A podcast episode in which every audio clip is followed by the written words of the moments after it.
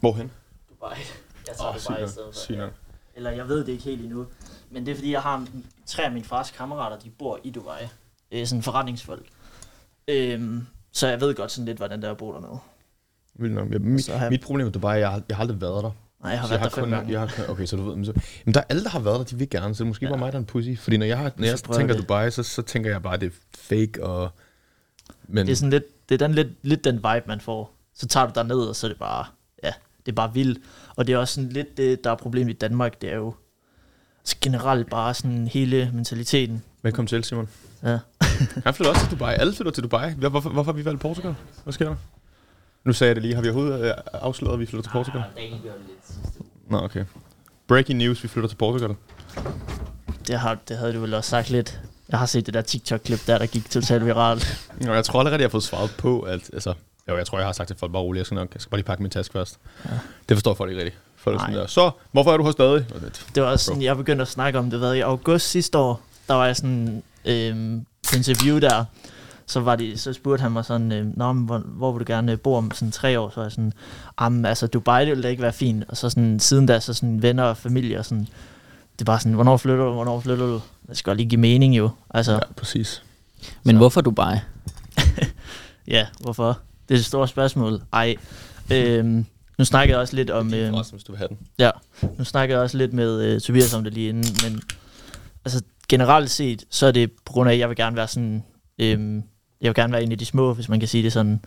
Og hvis du tager til Dubai, altså chancen for ham, du møder på gaden, der laver flere penge end dig, den er meget, meget stor. Øhm, og så også generelt bare, øh, nu snakker jeg meget med, med Jeppe, der allerede bor dernede, og øh, som jeg også sagde til dig, min far, han har kammerater, der bor dernede. Øhm, en af dem kommer hjem her på lørdag, så skal jeg lige høre med. Men sådan, nu har jeg været der fem gange, og generelt viben i forhold til at være selvstændig der, den er bare next level. Ja, altså, det, er, altså, det er det sygeste business-netværk, Ja, ja, man overhovedet det kan få. Jeg sendte en, øh, en reel til dig her. Jeg tror, det var i går eller i forgårs faktisk. At, Jeg har øh, ikke set den. jo, fordi, nej, så kommenterede du bare på den. Det var fordi, at Lissabon var nummer 4 på listen over de bedste, bedste steder at være ligesom øh, iværksætter, øh, digital nomad, eller hvad man lige skulle sige. Og Dubai var nummer 2. Så øh, hvad er nummer et så? det kan jeg faktisk ikke huske, hvad det var. Så jeg, kan, jeg kan lige finde den. Lad os lige exercise vores hjerner. Nej, nej, det, det, det er for sent til det. Nummer 5 var Mexico City. Nummer 4 var Lissabon. Øh, så var Dubai der... var på, tror jeg. Jeg kan finde, jeg, jeg, jeg er ikke så, jeg gider ikke det der. Min, altså min hjerne fungerer ikke, altså når jeg skal huske ting. Det er da klart, hvis du ikke gider exercisen. Det er rigtigt. Men altså, Jeg er lige kommet hjem fra, fra Marbella i nat, og det, altså, det kan fandme også noget. ja. Altså, der er ikke de samme fordele, Nej. rigtig som der er de andre steder. Øh, Jeg fordele. har, også, altså, Men det er fandme lækkert. jeg har overvejet, og sådan, øhm, fordi min plan var egentlig at flytte derned i øh, august først. Øhm, og nu er den der. Madrid, Lissabon. Hvad har vi så? Mexico City var tre, og så var det uh, UAE, tror det var, de kalder den, ikke? Dubai. Dubai. Og hvem var det så? Valencia, det var underrated. Valencia, what? Valencia er faktisk en rigtig fed by. Jeg har, jeg har været der. Jeg har, ikke, øh, jeg har ikke boet der, men jeg har været der i sådan i to, for- to uger. Men de siger ikke noget om, hvad fordelene er ved det. Altså expat, Jamen, der, det, fordi jeg er Dubai, ret- det er jo, der er jo skattefordele og sådan nogle ting, men det er der, Der er ikke i fordele Spanien på alt. samme måde. vi- du kan lave det på, altså du kan lave setups, kreative setups, hvor du Også i er, Spanien. Jeg øhm, ved godt, man kan lave det der med, med et overgang eller seks måneder gang, men kan man lave sådan en permanent øh, setup? det skal du ikke spørge mig om, men, men øh, det, det er Bloomberg, der har lavet den, så må ikke, de har lavet en artikel også, hvor du kommer ind, som ligesom er betalt og siger, okay, nu skal du lige lære noget her. Men det er også det, jeg havde overvejet, fordi at, øhm, min kammerat, han er på Bali lige nu. Øhm, bare sådan ud at rejse. Og der kan man gøre det med at sætte ned og bo i seks måneder, så bare alt skattefrit. Ja, præcis. Og der kan man nemlig udstationere sig selv, og det Præcis. ved jeg, man også kan i Så- Spanien. Der havde jeg lidt overvejet at flytte derned fra april til oktober. Spare op, fordi du, det, det, der det gode i Dubai, kan man sige, det er jo, at du betaler faktisk husleje et år forud. Så sådan, som selvstændig er det ret rart. Du ved sådan et år forud, du har et sted at bo i det mindste. altså, også fordi altså, det er lidt nøjere end bare at flytte til Dubai, melde sig ud af Danmark, og så Altså, du kan miste alle dine kunder i morgen, i hvert fald i min branche, så ja. Er det sådan lidt fucked. Ja, de gider ikke rigtig faktureres øh, fra Dubai. Nej, det har jeg også godt hørt. Det er sådan lidt, ja, altså, nu har jeg kun udlandske kunder, så tænker jeg, det går. Men kan man ikke stadig... Ja, så er de nok ligeglade. Men Ja. kan, man ikke, kan man ikke stadigvæk... Behøver man have firma i Dubai, bare fordi man er bosat i Dubai? Kunne man ikke have et amerikansk selskab og have de samme fordele? Jo, altså, jeg ved, øhm, sjovt nok, en af mine kammerater, han er ansat i sådan et advokatfirma, som sådan står for øhm, advokatfirma øh, ja, regnskabsbureau, Mm. som sådan står for at udstationere folk for på vegne af dit firma. Så jeg kunne bare have en udstationeret siddende i Dubai som administrerende direktør, og så leve i Danmark på de gode gamle danske ordninger, og så nul, nul skat i alt. Mm. Så er det Men- bare, når jeg trækker ud jo. Men er det ikke så kun ham, den, øh, den udstationerede, der får, får 0% skat, eller er det også dig? Jo, altså man kan sige, fordelen vil det være, vil være så, at alt i forhold til virksomheden er 0% skat. Mm. Så hvis jeg så selvfølgelig trækker ud til mig selv, så skal jeg stadig betale indkomstskat jo. Ja, ja. Altså, Og det, det den. kommer man ikke udenom i Danmark jo. altså, Ah, nej. det er det, der er lidt nøjeren. Så Ja, det slår man sgu ikke for. nej.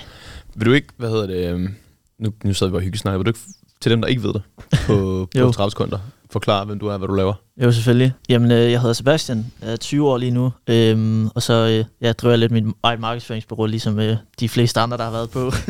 øhm, sådan lidt en kliché. Øhm, og så, øh, ja, driver jeg også, øh, har jeg ja, nogle små projekter i gang, der ikke er fuldstændig offentliggjort endnu, så dem vil jeg vente med at lige løfte sløret for. Det kan du løfte slået for. Nah, måske senere. Men øhm, ja, og så, øh, ja, det har jeg gjort i halvandet år nu, cirka. Så det er sådan lidt, hvad jeg laver. Sådan. Ja. Hvor gammel var du? Det fik Jeg er ikke fat i. 20. 20, 20 okay, lige nu. nok. Så Sådan. Hvorfor, hvorfor marketing? Ja, godt spørgsmål. Øhm, jeg tror lidt, jeg øh, faldt for den samme, ikke skam, men øh, det der quick fix. Jeg så en, øh, en fed reklame og tænkte, det skal, det skal jeg fandme prøve. Og så øh, gik jeg hjem til mor og far og sagde, jeg har fundet det her, det vil jeg gerne prøve. Og så fik jeg lynhurtigt smidt i hovedet, det skal du fandme ikke gøre. Og så, øh, ja, så så naiv jeg, som, som jeg nu engang var der på SU, så, så gjorde jeg det bare alligevel. Og så, øh, ja, så begyndte det egentlig at gå fint nok. Så det var sådan ikke fordi, at det var marketing. Altså jeg tror, havde jeg set en dropshipping-reklame, så er det nok det, jeg havde gjort. Men nu, nu kalder du det scam, men var det, har det så ikke, altså det har jo givet dig noget, så tænker jeg, har det, altså, Ja, 100 procent. Altså sådan, når jeg siger scam, så er det fordi, at sådan, man ser jo mange af de der øh, kurser, og sådan, hvor man tænker, okay, det er scam. Sådan, det er lidt den vibe, vi får i Danmark.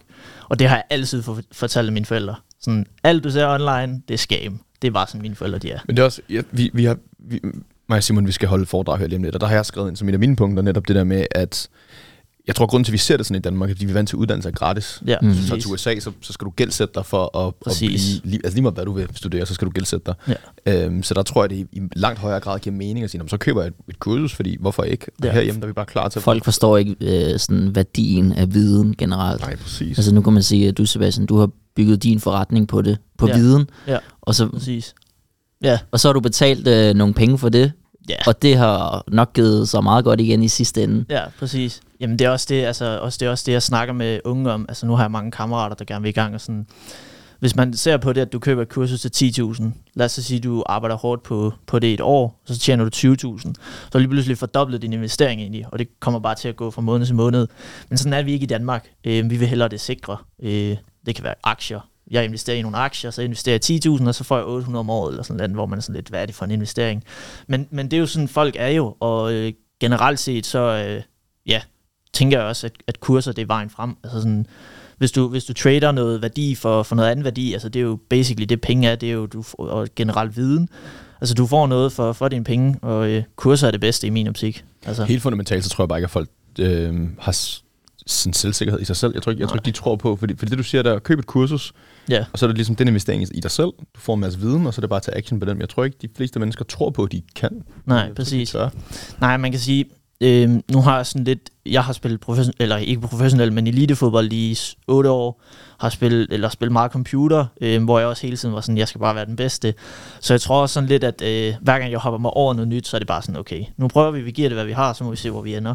Og, og det, det, er jo- det er jo selvfølgelig en unik ting at have, men altså, generelt i Danmark er vi også bare sådan, at vi, vi bliver bare opdraget til at tro, er man millionær, så er det fordi, man har gjort et eller andet fuldstændig vanvittigt, som en ud af en milliard gør. Øhm, jeg, jeg siger altid til mine kammerater, altså, der er en grund til, at vi kan sælge så mange mærkelige kurser i Danmark. Altså sådan alle mulige mærkelige kurser, som jeg ved godt, de giver noget værdi, men som i sidste ende ikke har noget med sådan, hvad kan man sige, at tjene penge at gøre. Og det er fordi, i Danmark har vi den opfattelse af, hvis jeg skal være millionær, så skal jeg være totalt en freak. Altså, så skal jeg gøre alt muligt mærkeligt. Og så kan man lave et kursus, øh, jeg kan lære dig det og det og det, jeg kan lære dig at mestre det ene og det andet og tredje. Og fordi vi er så naive i Danmark, så kan vi sælge det. Øh, hvis jeg tog til USA, der ville jeg nok aldrig kunne sælge sådan en kursus. Men det er også igen, det er også en modsvar, fordi hvis jeg lavede et kursus, hvor jeg kunne garantere, at du kunne lave 100.000, men du skulle investere 50.000, jeg vil aldrig kunne sælge det i Danmark. Jeg skal lige, hvad, hvad får du til at sige, at du ikke kan sælge det i USA, tror du? Fordi det er jo, det er jo der, hele kursusindustrien er startet. Ja. Der er jo alvorlige Jeg, jeg tror sådan, generelt opfattelsen i Danmark, øh, det er i hvert fald det, jeg hører fra mange af mine venner, øh, det er sådan lidt, at man skal være et, et freak of nature. Og, og hvis, hvis, hvis man hører at være millionær, som at øh, det er bare en, der bare har taget et markedsføringskursus, og så er det det, det tror folk ikke helt på. Men hvis jeg siger, at jeg har investeret 250.000 i mindset og selvudvikling og alle de her ting, og jeg så er blevet millionær, så forstår folk det nemmere. Øhm, og generelt set, som du også siger, altså kurser er jo stammen fra USA af. Det er, hele, det er der, det hele skete. Og det er også der, hvor man skal give kendt, hvis man vil lave et nyt kursus i Danmark, som skal blive stort. Altså, det er jo...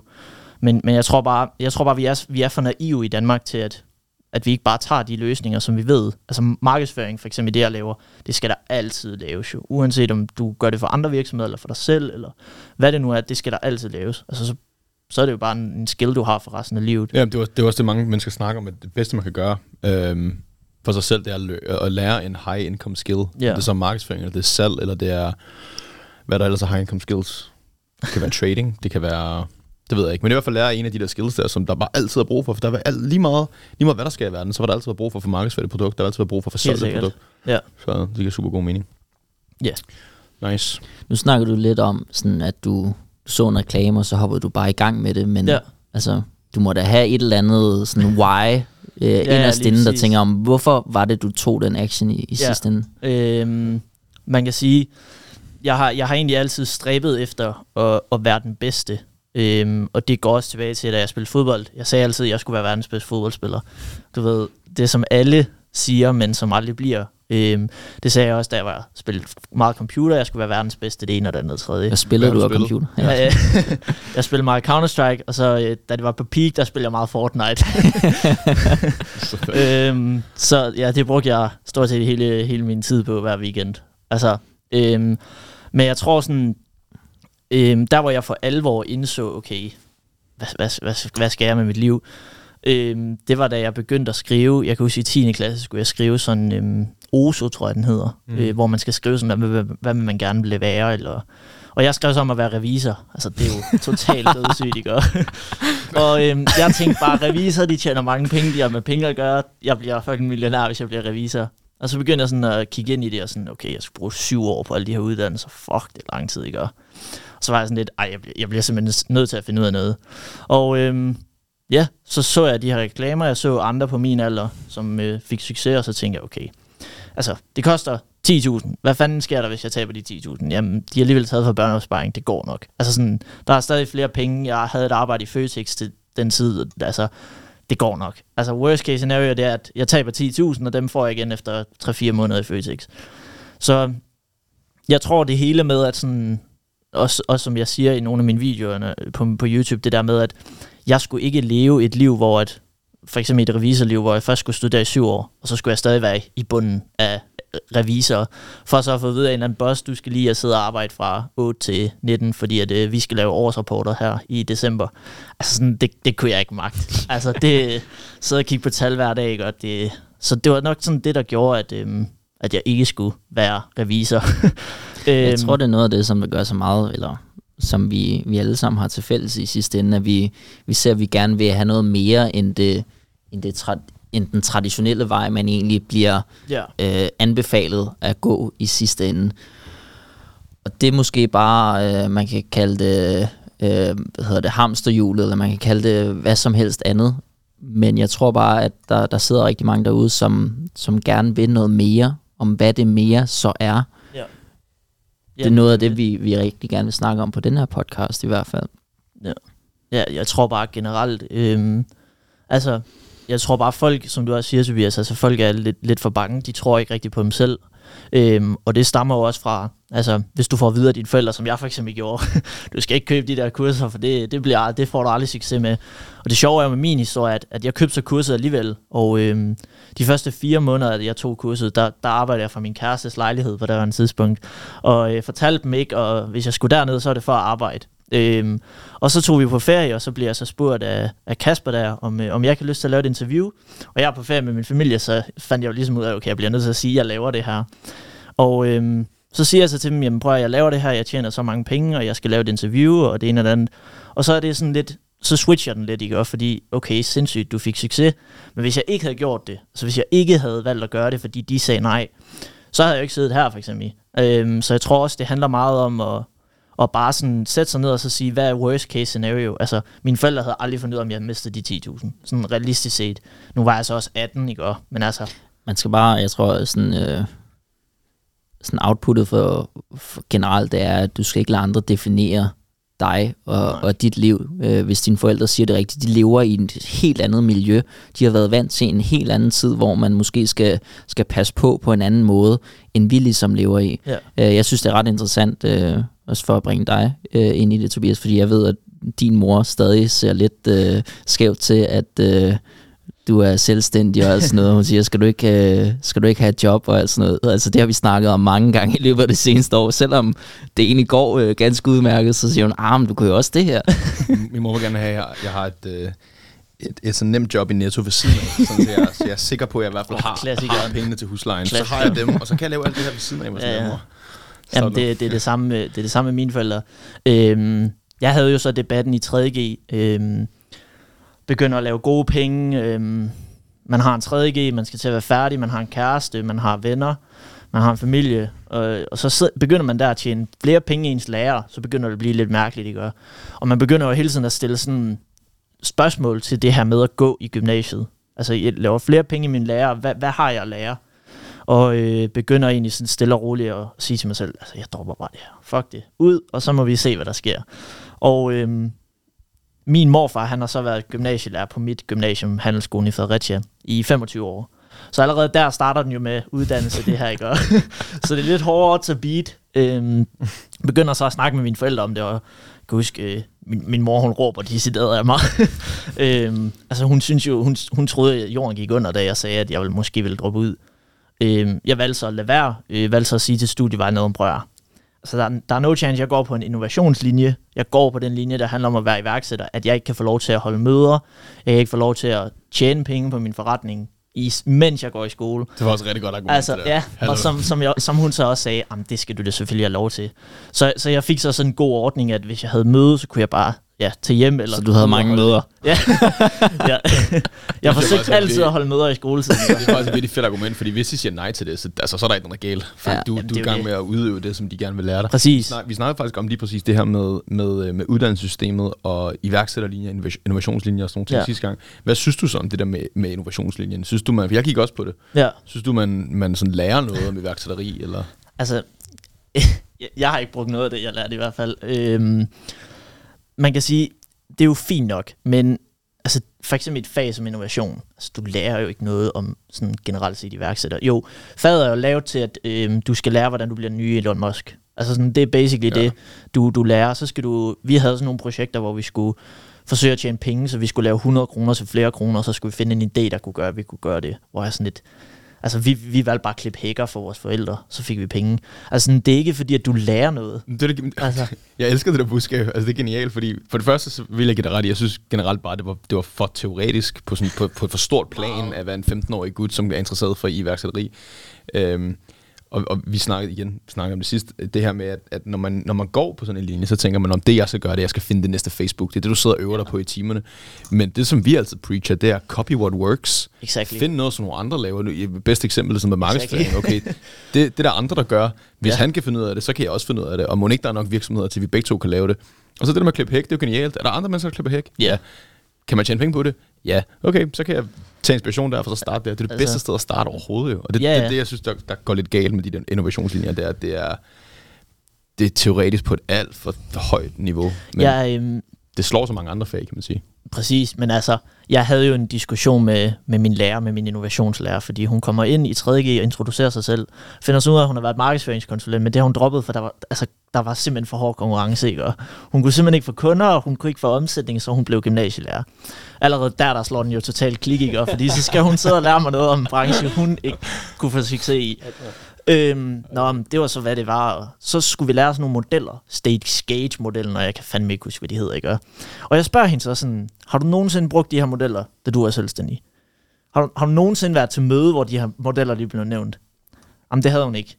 Så prøvede jeg sådan at spørge hende, kan du så forklare mig, hvorfor jeg skal lære det? Nu er jeg selv selvstændig. Hvorfor skal jeg lære det her? Hvad er det, der gør, at jeg bliver 20% bedre iværksætter af at kunne stage gate-modellen? Jamen, så kan du sætte ting i systemer og processer.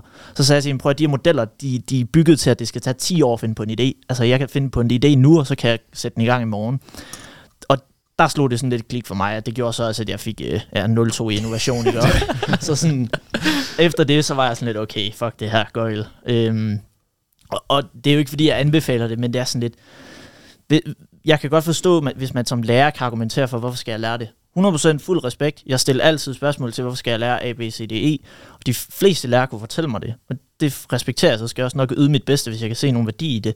Men sådan, hvis du kommer, du for det første har været i den branche, hvor jeg er, og du kan ikke få succes, og så kan du ikke forklare mig, hvorfor skal jeg bruge de modeller, så er det sådan lidt okay. Det værste svar, man kan få i gym, hvis man, hvis man spørger, hvorfor skal jeg lære det her, det er, hvis I siger, og oh, det er fordi, du skal bruge det, når du skal skrive opgaver på uni. På uni. Ja. Det er sådan her, bro. Ja. Det er, jo ikke, okay. det er jo ikke en reel use case. Ja, altså, seriøs, så, ja. så det var sådan, ja. Altså. Du, du er sådan en systemprocesmand. Hvad synes du om sådan nogle iværksættermodeller? Ja, jeg har aldrig brugt nogen af dem efterfølgende. Sådan. Men jeg tror, at det, det som det lærer, det som Hvis jeg du egentlig... ikke bruger dem, så er de useless. Fordi du er... Jo, men, men det, det, jeg tror også, du arbejder på et andet niveau, hvis det er... Lad os sige, du er oppe på top executive, executive øh, niveau. Altså i topledelsen, så tror jeg, du bruger det rigtig, rigtig meget. I store konservative virksomheder, ja. I, øh, i iværksættervirksomheder, nej. Jeg synes, jeg sige, så er du vel heller ikke iværksætter, hvis du sidder oppe i, i topledelsen i en kæmpe virksomhed, tænker jeg. Jo, det, det kan du godt være. Det om innovation, så det, det, det, det ja, kan du godt være, ja. Men, men nej, jeg bruger dem ikke. Øh, men jeg tror, det som, som mange også misforstår med uddannelsessystemet, fordi jeg, jeg, jeg synes egentlig, det er et fint sted at være. Øh, har vi sagt flere gange. Fint sted at være, hvis man ikke har noget andet bedre at tage sig til. Men det du egentlig reelt set lærer, og det som mange misforstår, det er, at du skal ikke lære de ting, der ligesom er i systemet i sidste ende. Det er disciplin ja. til at lære noget, og fortsætte, selvom det egentlig bliver hårdt. Selv når det bliver hårdt, så fortsætter du med at læse op til det, for at du går op til eksamen. Det tror jeg, det er det allerbedste, jeg har taget med for, for min skoletid, ligegyldigt om det har været folkeskole, gymnasiet eller universitetet. Det er disciplinen. Selvom det måske ikke er det fedeste at læse, så læser du det. Ja. Og så får du et eller andet ud af det i sidste ende. Om jeg så ikke bruger det i dag, det er sådan en helt anden ting, men jeg bruger disciplinen, der ligesom er det underliggende fundament for, at jeg ligesom er kommet dertil. Ja. Ja, altså, man kan sige, disciplin skal du bruge til alt. Øhm, jeg var aldrig glad for skole, jeg havde et skole. Altså, det kan jeg lige så godt sige. Øhm, fik altid at vide, at øh, ah, Sebastian, hvis du nu lige rak hånden op lidt mere, og du lige skrev nogle ordentlige opgaver, så kunne du blive en god, øh, god skoledreng. Det var bare sådan, altså, jeg forstod det aldrig rigtigt, fordi at det gav ikke nogen mening for mig. Øhm, nu kommer jeg så også fra øh, en familie, hvor både min mor og min far, øh, de droppede egentlig øh, uddannelse, fordi at de fik øh, lærepladser. Øhm, og det er jo så også der, hvor vi har haft lidt diskussioner, fordi de står der og siger, at jeg skal fuldende, men, men de vil ikke fuldende på grund af en læreplads. Ikke? det er sådan lidt, den hænger, bolden hænger ikke helt sammen, vel? Practice what you preach, den har vi sagt Ja, og, og, og men kan ja. du sige, at de, at de tror, de kunne have haft det nemmere, hvis de måske ja. havde gjort det, fordi de kan se tilbage på det og tænke, okay, hvis jeg ikke havde gjort det, ja. så havde jeg haft det bedre i dag. Det kan være det, det sted, de kommer fra. Ja, ja, det, altså nu er jeg begyndt lidt at sådan pakke den snak lidt væk med dem, fordi jeg, jeg tror aldrig rigtigt, vi bliver enige som sådan. Øhm, og nu er, har jeg sådan en lillebror, som øh, ikke er lige så god, som jeg var i skolen, for at sige det på en pæn måde. Øhm, og, og der har vi også, eller der har jeg mange diskussioner med mine forældre, fordi at de stadig bliver ved med det der skole, skole, skole, tage skole seriøst. Nu er han på efterskole for eksempel, hvor jeg er sådan lidt, mm, altså rolig nu. Altså, så længe han har et snit på 5, så kan han komme den sikre vej. Der er altid en sikker vej i Danmark. Du kan altid tage en sikker vej. Altså, der er du er ikke på røven, hvis du får fire i gennemsnit i Danmark. Altså sådan, der er folk, der laver det, jeg laver, som sikkert ikke har, engang har en gymnasieuddannelse, eller ikke engang har et ordentligt snit Øhm, så jeg, jeg tror også, vi skal passe meget på med at øh, preache det der med, at oh, du skal have et godt snit, og det ene det andet. Mm. Det betyder, altså i sidste ende betyder det ikke en skid jo. Nej, ikke hvis man vil den her vej i hvert fald. Altså, snit er jo super vigtigt, hvis du vil være læge, eller du vil være advokat, eller sådan nogle ting. Men ellers så, så det, jeg tror, det er den vigtigste egenskab at have, hvis man vil, vil den her vej, som vi er gået, det er nysgerrighed. Ja. Så vi, det er undervurderet. Fordi i sidste ende, så det er det, der gør, at vi, at vi, at vi nået hertil. Det er, at vi ser et eller andet, som en anden gør, og bliver nysgerrig. Og tænker, ja. okay, hvad er det, han gør? Hvordan virker det? Okay, kan man gøre det der? Og så tager man beslutningen, det er fordi jeg gør, når hvis, hvis han kan, så kan jeg også. Altså, det er så fucking nice ud, det, der, det vil jeg også gøre. Ja. Så jeg tror virkelig, nysgerrighed er, er undervurderet. Ja, så jeg tror også bare, at igen, folk skal lade være med, det tror jeg også, vi er gode til i Danmark, at sådan op, opfinde gyld, den gyldne tallerken. Som du også siger, bare tag noget, der virker. Altså sådan, hvis jeg kan gøre det, så kan alle gøre det. Altså, mm. jeg er bestemt ikke det perfekte menneske øh, overhovedet. Øhm, og man kan sige, hvis, hvis jeg kan gøre det, og du er bare 10% bedre menneske, end jeg er, altså, så kan du sikkert også godt gøre det. Øhm, og det er også det. Altså, der er jo kæmpe iværksættere, som har problemer med stoffer, og det ene og det andet, hvor, hvor de stadig får succes. Så sådan, altså, det er bare at være nysgerrig. Det, det er sjovt, du siger det, for jeg har nemlig altid, jeg har altid på en eller anden måde følt, jeg, når jeg er god til noget, jeg føler, at jeg kan være bedre end andre på et eller andet. Noget, vi, jeg tror, vi kommer ind på lidt senere også, noget vi snakker om i sidste uge. Men jeg har altid kigget på andre og set, hvis du kan gøre det der, så burde jeg kunne gøre det endnu bedre, fordi jeg er bedre end dig. Ja. Og det er sådan lidt, jeg ved ikke, om det er en dårlig ting, eller en god ting i sidste ende, men jeg tror, det er en eller anden form for, for selvtillid, der også gør sådan, jeg, jeg, jeg tror virkelig meget på sig selv, Helt eller på mig selv. Og det synes jeg bare er en sjov ting, og det tror jeg, det er noget, som rigtig, rigtig mange, de mangler. Ja. De har ikke selvtillid. Nej. Man kan sige, det der hjalp mig rigtig meget, jeg har selv været usikker øhm, sindssygt meget, da jeg gik i sådan 8. 9. Øhm, og så den klassiske begyndte at se Conor McGregor. Alle de der ind på YouTube og se Conor McGregor best moments, og det ene og det andet. Sad i 10. klasse med mine høretelefoner, og så Conor McGregor øh, svine alle mulige andre modstandere til. Og, og det synes jeg er en, er en sindssygt fascinerende historie, fordi manden er jo bogstaveligt talt gået fra absolut nul. Mm. Altså manden, han var, hvad, hvad var der, han plumper, tror jeg han var, inden han opsagde det job og gik all in på MMA. Altså sådan, og det er også en, en af mine store idoler, det er også ham, det her med, uanset om han var den største underdog, eller uanset om han var den største favorit, han, var, han vil altid sige, at han vil vinde. Og han vil altid sige, at han var den bedste. Altså selv nu, han har jo tabt været de sidste fem kampe, og han snakker stadig totalt lort på Twitter. altså, du ved, om alt og alle. Han har tabt været to gange til, til den sidste kæmper. Han snakker stadig lort om ham på Twitter. Altså det er sådan, hele tiden det der med selvsikkerhed. Øhm, Den der fighter-mentalitet, den tror jeg, man kan lære rigtig, rigtig, rigtig Ja, meget. De er, de er bare built different. Jeg har lige været, et- fik jeg sagt før også, jeg har lige været fire dage med Bære øhm, til noget, noget events. Jeg kan, kan, ikke engang rigtig beskrive, hvad det var helt præcis. Der kom i hvert fald nogle, nogle, nogle gæstespeakers, og den ene, han var øh, også professionel UFC-fighter. Ja. Og de er bare built different. Han kommer også fra nul, blevet, blevet stukket ned flere gange i sit liv, og havde lige været død, og bare ja, og, og det, der, det der blik, de har, det der drive, de har, og ja. også den, den, øh, den modighed, der skal til at gå ind i et bur. Og siger de hovedet jo. Mose hinanden, altså, så, så sygt. altså, og det, Ja. det er også det. Øhm, en af mine andre store idoler, Nick Walker, I aner ikke, hvem han er, for han er, han er professionel bodybuilder. Øhm, men det, dem har jeg også sindssygt meget respekt for, fordi øhm, det her med, at du bare lever i en fucking boks, altså det er det, de virkelig gør. Altså de æder hvid fisk, der smager lort med ris hver dag. Altså sådan, og, og det er også det, han preacher ret meget. Øhm, han, han kommer op som ung og bliver ved med at sige, at han vil vinde Mr. Olympia næste år. Det ene og det andet og det tredje. Og manden har ikke engang sit, altså han er ikke engang professionel endnu. Og det er bare sådan det der med, at han hele tiden sætter sig selv som vinder. Det tror jeg, man kan lære sindssygt meget af, og det er også noget, jeg gør personligt, det er, altså sådan, jeg snakker meget højt om min mål, og her i Danmark bliver man taget som arrogant for det. Altså sådan, det, det er meget tidligt. Øhm, eksempel, jeg havde, var i, øh, var i sidste weekend, hvor jeg var ude at spise ved min mor og morfar, hvor jeg så sidder og ser der, der og siger til, har en diskussion med min, med min moster og min onkel, hvor jeg så siger, jamen, jeg er 100% sikker på, at inden jeg er 30, så er jeg god for et 60 millionbeløb. Og det, det, det tror jeg altså dybt ned i mit hjerte. Og hvad gør de? De begynder at grine. Det er jo, det er jo klassikeren, hvor man er sådan lidt... Øhm, Janteloven har det godt. Ja, altså, og det, det er også fint nok, at de begynder at grine, men jeg er sådan, hvis du, ikke, hvis du ikke har nogen mål, hvor folk begynder at grine, så er de ikke store nok. Sådan, altså, det er bare facts. Men jeg synes, det er en, øh, det er en sjov tanke, øh, men mit spørgsmål er måske også til dig sådan, hvorfor, hvorfor overhovedet snakke med dem om det? Fordi altså, skaber det ikke bare sådan tension på en eller anden måde? Jo, man kan sige, at um, hele snakken gik egentlig på, at, um, at de, øh, de vidste, at jeg ville til Dubai, og vi begyndte så at snakke om det her med, at um, hvad hvis du bliver syg? Øh, vil du så, flytte, så flytter du hjem til Danmark. Um, og um, så tager man lidt på systemet. Og vi begyndte så, de begyndte så, øh, som vi danskere nogle gange er, det er jo altid skrækscenarie, vi snakker om. Det er aldrig det bedste scenarie. Hvad, hvad hvis du får kraft, Sebastian? Og sådan lidt, det er jo ikke noget, jeg går og tænker på. Hvad hvis jeg får kraft? Jeg kan jo ikke, jeg kan jo håndtere det. Altså, jeg kan jo leve en sådan livsstil, og så kan jeg gøre, hvad jeg kan, men jeg kan jo ikke håndtere, om jeg får kraft. Og det var så derfra, hvor vi begyndte at snakke det her, hvad hvis det fejler, hvad hvis det ene, hvad hvis det andet. Og som jeg også sagde til dem, jamen, altså mine forældre sagde også, at jeg ville fail, da jeg skulle tage det der forløb. Altså, det fik jeg i hvert fald modbevist. Øhm, og jeg tror sådan, det hele det fører lidt til, at, øh, at, at vi i Danmark, altså selv de tætteste, man har i Danmark, de, de tror ikke på dig, før du har bevist det.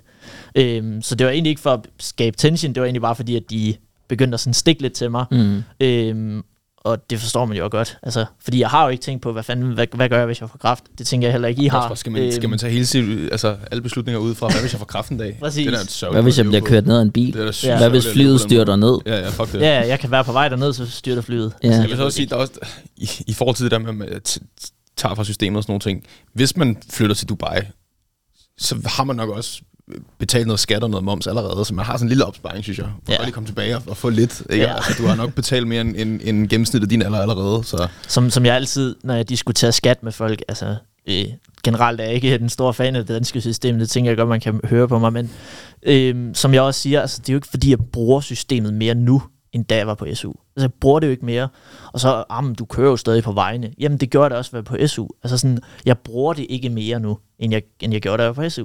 Forskellen det er så bare, at nu betaler jeg øh, ja, rigtig, rigtig, rigtig mange penge i skat og moms og det ene og det andet. Det gjorde jeg så ikke dengang. Øhm, og det er også det, jeg siger sådan lidt, jeg har jo betalt, jeg har jo ydet til landet, jeg har jo sørget for at betale min del af det. Så sådan, de penge, jeg så har betalt, hvis man kunne lægge dem over på en opsparing, og når jeg så fik kraft at komme hjem, så tænker jeg stadig, at jeg ville have lidt tilbage, når jeg havde betalt for den behandling, jeg nogle gange skulle have. Øhm, men igen, det er jo, det er jo, en, det er jo en hold, altså det er holdningsbestemt, så mm. Ellers må de designe et bedre system. Det kan jo ikke... nej, altså, altså, enig. I, I stedet for at sidde og brokse over, folk, folk flytter og, og gør x, y, z, så måske kigge på, hvorfor flytter folk? Ja. Hvorfor gider folk, der opnår succes, ikke være her? Der er jo, der er jo en klar grund til, at der er Præcis. nogen, der gider bo her jo. Altså, det, det, fordi, Det sjove er, at det, det, er langt, det er langt sværere at flytte ud af Danmark, end det er at flytte ud af hvilket som helst andet land Ja, de vil rigtig princippet. gerne... Øh, De vil rigtig gerne have, man bliver. Men altså, det er jo også det. Danmark er jo, er, er jo et sindssygt godt land, hvis du er sådan under standarden, eller ved standarden i forhold til løn, eller hvis du er helt i toppen. Øhm, altså, men de der mellemting, hvor man er sådan lidt, du tjener gode penge, du tjener over standarden, du er oppe ved topskatten, og så opad, op til du måske er god for ja, et 60 millionbeløb eller lignende, der er der bare ikke nogen goder. Altså, der er det bare røv på laser. Problemet er, at det er så hardcore at nå toppen i Danmark, fordi du bliver Præcis. beskattet så hårdt på vejen. Ja. Altså, hvis man, hvis man bare kunne få noget, jeg ved det ikke, noget, noget briefing room på vej derop, og så måske Ja, betale sin skat, når man, når man når derop, men, men du bliver bare kvalt på vejen. Ja. Altså, det, Altså nu, nu har vi også lige, øh, nu har jeg lige startet et nyt selskab øh, sammen med to kammerater. Øh, og sådan, hvor man også tænker, okay, nu vil vi gerne være iværksætter, vi vil gerne bidrage til det danske system, vi vil gerne oprette os i Danmark.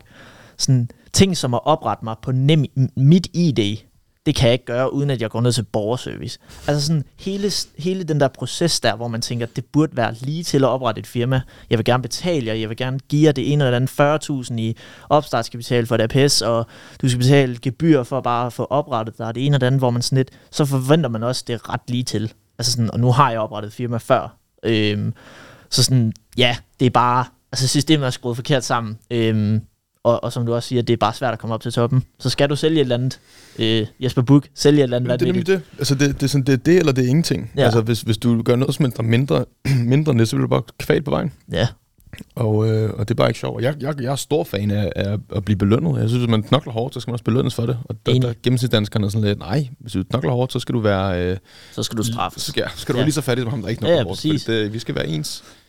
Jeg og synes, det er også, mærkeligt. jeg tror også, det var dig, der sagde det der med, at uanset hvad du gør i Danmark, så bliver du bare straffet. Altså hvis du går ud og bruger penge, så er det moms, så er det skat på krypto eller aktier, eller hvis du dør, så er der også skat på. Altså det er jo, det er jo et vildt system, vi har skruet sammen, men man ser det ikke, før man sådan realistisk set lever i det. Altså jeg siger ja. også, at folk lever i det, men sådan, for eksempel hvis man har en, en million sparet op, altså sådan, hvad vil du gøre med den? Uanset hvad du gør med den, så er det bare ekstra, ekstra, ekstra. Ja, ja. Men det er det, folk, folk, folk tror, at, at beskatningen den slutter ved de der 45 procent, som, Ja. er, som er hård. Altså, det, det er i forvejen sådan ret højt. Meget ikke? hård. Så Det, folk, men det, det er det skattetryk, vi har i Danmark. Nej, nej, nej. nej. Det er meget højere, fordi hvad, når man har fået de penge ind, og der er blevet trukket 45 procent, så lige meget, hvad du gør med dem derfra, så skal de nok finde, finde Ja, ud af at tage mere. Altså, du kan ikke, du kan ikke undgå det. Et godt eksempel det er, at min far han havde sådan en besøgsven, øhm, hvor man tager ud til sådan en 96-årig mand, og så besøger man ham bare for, at han har nogen og, og hvad kan man sige, ja, snak med. Mm. Han Mhm. finder så ud af, jamen, øh, han har sgu en million stående i banken, ikke?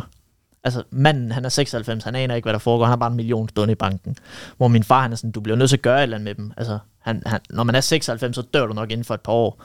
øhm, og han kunne så give nogle skattefri penge, kun 48 eller 58.000 per barn eller barnebarn eller andet, hvor man er sådan lidt, Ja.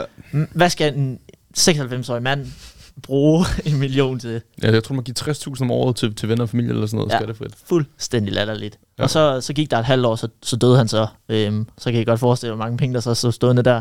Nå, du har arbejdet i 6, eller du har arbejdet i ja, 56 år, vi tager lige en bid af kagen. Jeg forstår bare ikke dobbeltbeskatningen. Altså alle de penge, medmindre man selvfølgelig har gjort noget lovligt, det må man gå ud fra, at han ikke har. Så alle de penge, der står der, de er allerede blevet beskattet en gang. Præcis. Så jeg forstår ikke det der med, at når nu er død, vi skal lige lidt mere. Altså, Det er bare, ja, det er også det, jeg heller ikke forstår. Altså, der burde være, så vil jeg hellere betale 10% mere skat første gang, og så bare vide alt. Danmark? Ja, nej, men sådan, aller, altså sådan, aller første gang, jeg betaler skat. Sådan, du ved, hver måned. I stedet for, at jeg skal ud og betale moms, jeg skal ud og betale Nå, på den måde, altså, ja, ja. ekstra i krypto og det ene og det andet. Fordi det var grund til, at jeg ikke har investeret nogen penge, for eksempel. Det er fordi, hvad skal jeg gøre det for? Altså sådan, jeg ved, om et, om et år, der flytter jeg til Dubai, så kan jeg komme derned, så kan jeg investere hele året i krypto, Ja, ja, og så 100%. alt skattefrit. 100 procent. Altså, det er da meget bedre. Det er da meget bedre. Øhm, ja. Så ja, det hænger ikke helt sammen. Det gør det i hvert fald ikke. Nej, jeg, your vi, har, vi har bare sådan nogle mærkelige, mærkelige øh, skatter i Danmark. Jeg tror, vi er, de, jeg tror, vi er det eneste land i verden, der har skat på nødder. Sådan, Hvorfor har vi ekstra skat på nødder? Mener du det? Ja, 100, ja, ja. Jeg, jeg, jeg, jeg, jeg, altså, jeg vil næsten ikke hovedet på bloggen og sige, at vi er det eneste land. Jeg tror, vi er det eneste land i hele verden, som har en ekstra afgift på nødder. Jeg ved ikke, hvorfor vi har ekstra afgift på nødder. Det har vi. Der er bare så mange ting, ikke? Og så har vi 180 procent, eller er den lige blevet sat ned med 15 procent? Eller, vi har i hvert fald rigtig, rigtig høj afgift Ja, ja, på biler, og vi har... Ja. Det bliver kun endnu værre de næste par år. Det er også det, jeg siger til mine øh, kammerater. Det er, med, det er med at tjene penge nu, og så er det ud af landet, fordi altså, det der er lige... Øh, Nu har vi rød regering, de er Ja. også gode til at... ja, så er der lige en øh, coronagæld, de ikke lige har tænkt over endnu, altså. Det, det bliver bare... Ja, den skal også inddrives. Den skal, den skal betale til os jo. Og altså, Altså- jeg kender rigtig mange, som har fået brev fra skat lige pludselig. Det er netop fordi, den skal inddrives, så er de ansat, hvad er det, har de ansat 10.000 eller sådan noget i skat? Jeg ved De har ansat nogle mennesker til at inddrive nogle penge i hvert fald. Alle får breve sådan, hey, er du sikker på, at du har gjort det rigtigt, for ellers så skal Jeg tror også, lige... jeg får et ordentligt smæk i år. Det er ikke at sige, det tror jeg. Altså, men altså, det er jo sådan, det er jo. Vi kan ikke rigtig, vi kan sidde og brokke os, og så kan man så tage action, ligesom vi så har valgt at gøre. Daniel og så plejer at sige at ja, Daniel, som ikke er her i dag, han plejer at sige, at hvis du har et problem, så er der tre ting, du kan gøre. Jeg skulle måske lige huske, hvad der er for nogle tre ting, jeg begynder at snakke om. Det er løs problemet, acceptere det, eller, eller flytte dig fra det. Ja. Jeg var fjern dig fra problemet, ikke? Og det, det eneste, vi kan gøre her, det er at acceptere det. Vi kan ikke løse det. Nej, Vi kan blive politikere, det gider jeg ikke. nej. Øh, kunne nok ikke løse det selv, hvis jeg blev politiker. Men øh, acceptere det, det gider man heller ikke, vel? så er det bare flyt. Ja. Så er det bare flyt. That's simple. Nå, lad os øh, komme lidt væk, for det, det er et øh, betændt område jo. Øh, det kunne vi snakke vi længe om. Set. Øh, jeg kunne godt tænke mig at snakke om sådan øh, en, en ganske normal dag, fordi øh, Sebastian, jeg så, at du øh, postede en, øh, en reel her for ikke så lang tid siden, Ja. med en dag i, i dit liv, og der Ja. vil jeg egentlig gerne høre sådan, øh, jer begge to, sådan, øh, hvordan en ganske normal dag ser, ser ud i jeres liv, for ligesom også at sætte, okay, hvor, hvad for nogle paralleller er der, hvad for nogle øh, kontraster er der i sidste ende. Ja. Jamen, øh, jeg lever nok sådan det lidt liv, alle drømmer om. Ej. øhm, jeg, jeg er sådan meget... Øh, jeg står meget op, når jeg har lyst. Det lyder sådan lidt arrogant, men sådan... Øh, altså, jeg er nok ikke oppe, før klokken den er øh, 8, og gerne senere. Øhm, og øh, ja, når jeg så står op, så, så går jeg bare i gang med at arbejde egentlig. Øhm, arbejder indtil omkring frokosttid, sådan noget 12-1 stykker, og så tager jeg over og træner, og så øh, kommer jeg hjem, så arbejder jeg indtil jeg skal spise aftensmad, så arbejder jeg igen efter aftensmad, og så øh, to, tre, fire gange i ugen spiller jeg paddle fra sådan noget 22 til klokken 00, og så kommer jeg hjem, og så går jeg i seng.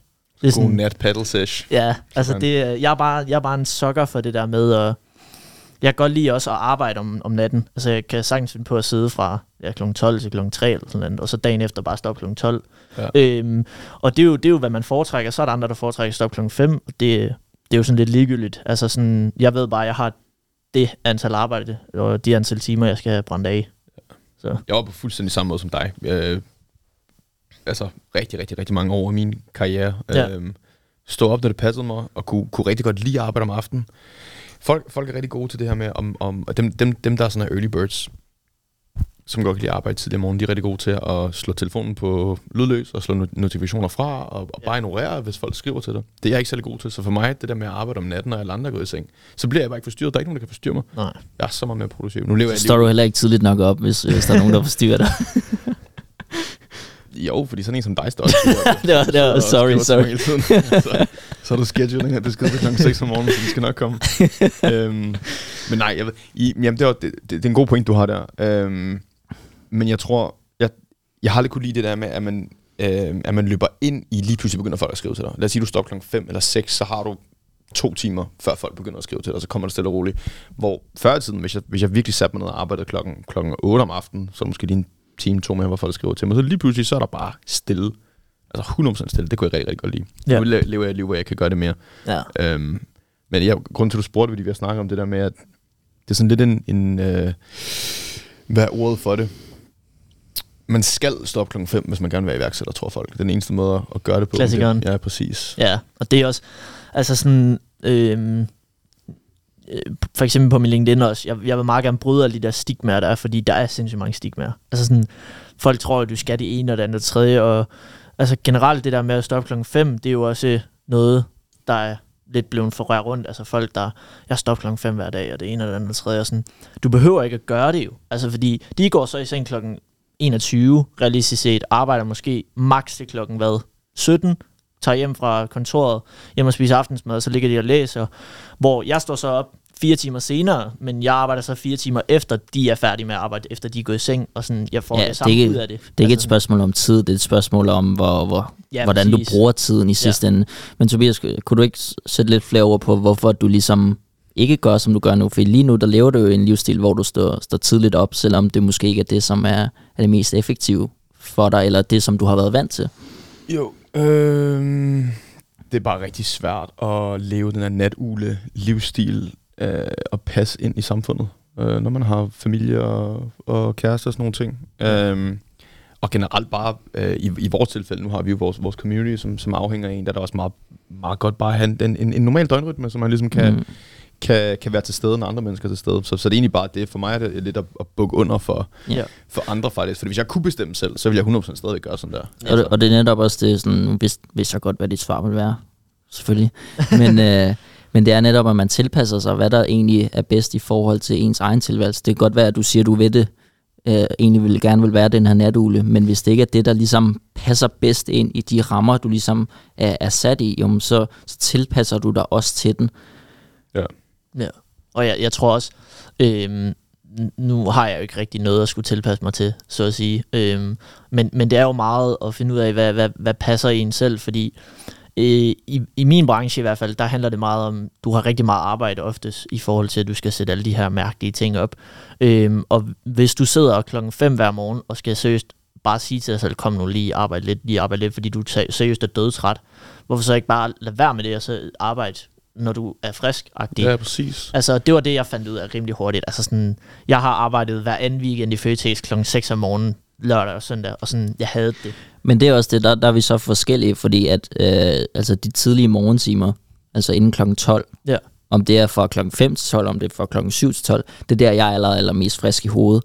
Og der er, det bare, der er du bare anderledes. Der har du om aftenen, Ja. og der er det igen tilbage til, du skal bare tilpasse dig det, det der er bedst for, for dig i sidste ende. Enig. Og så må du øh, sige fuck dine omgivelser, eller du må, du må tilpasse dig lidt i, i forhold til det. Jeg tænker ikke, man siger, siger fuck sin, øh, sin kæreste og familie på den måde. Der, der er der også et andet øh, spørgsmål om øh, kompromis i, i Ja. sidste ende, som, som man selvfølgelig også skal, skal have med ind over.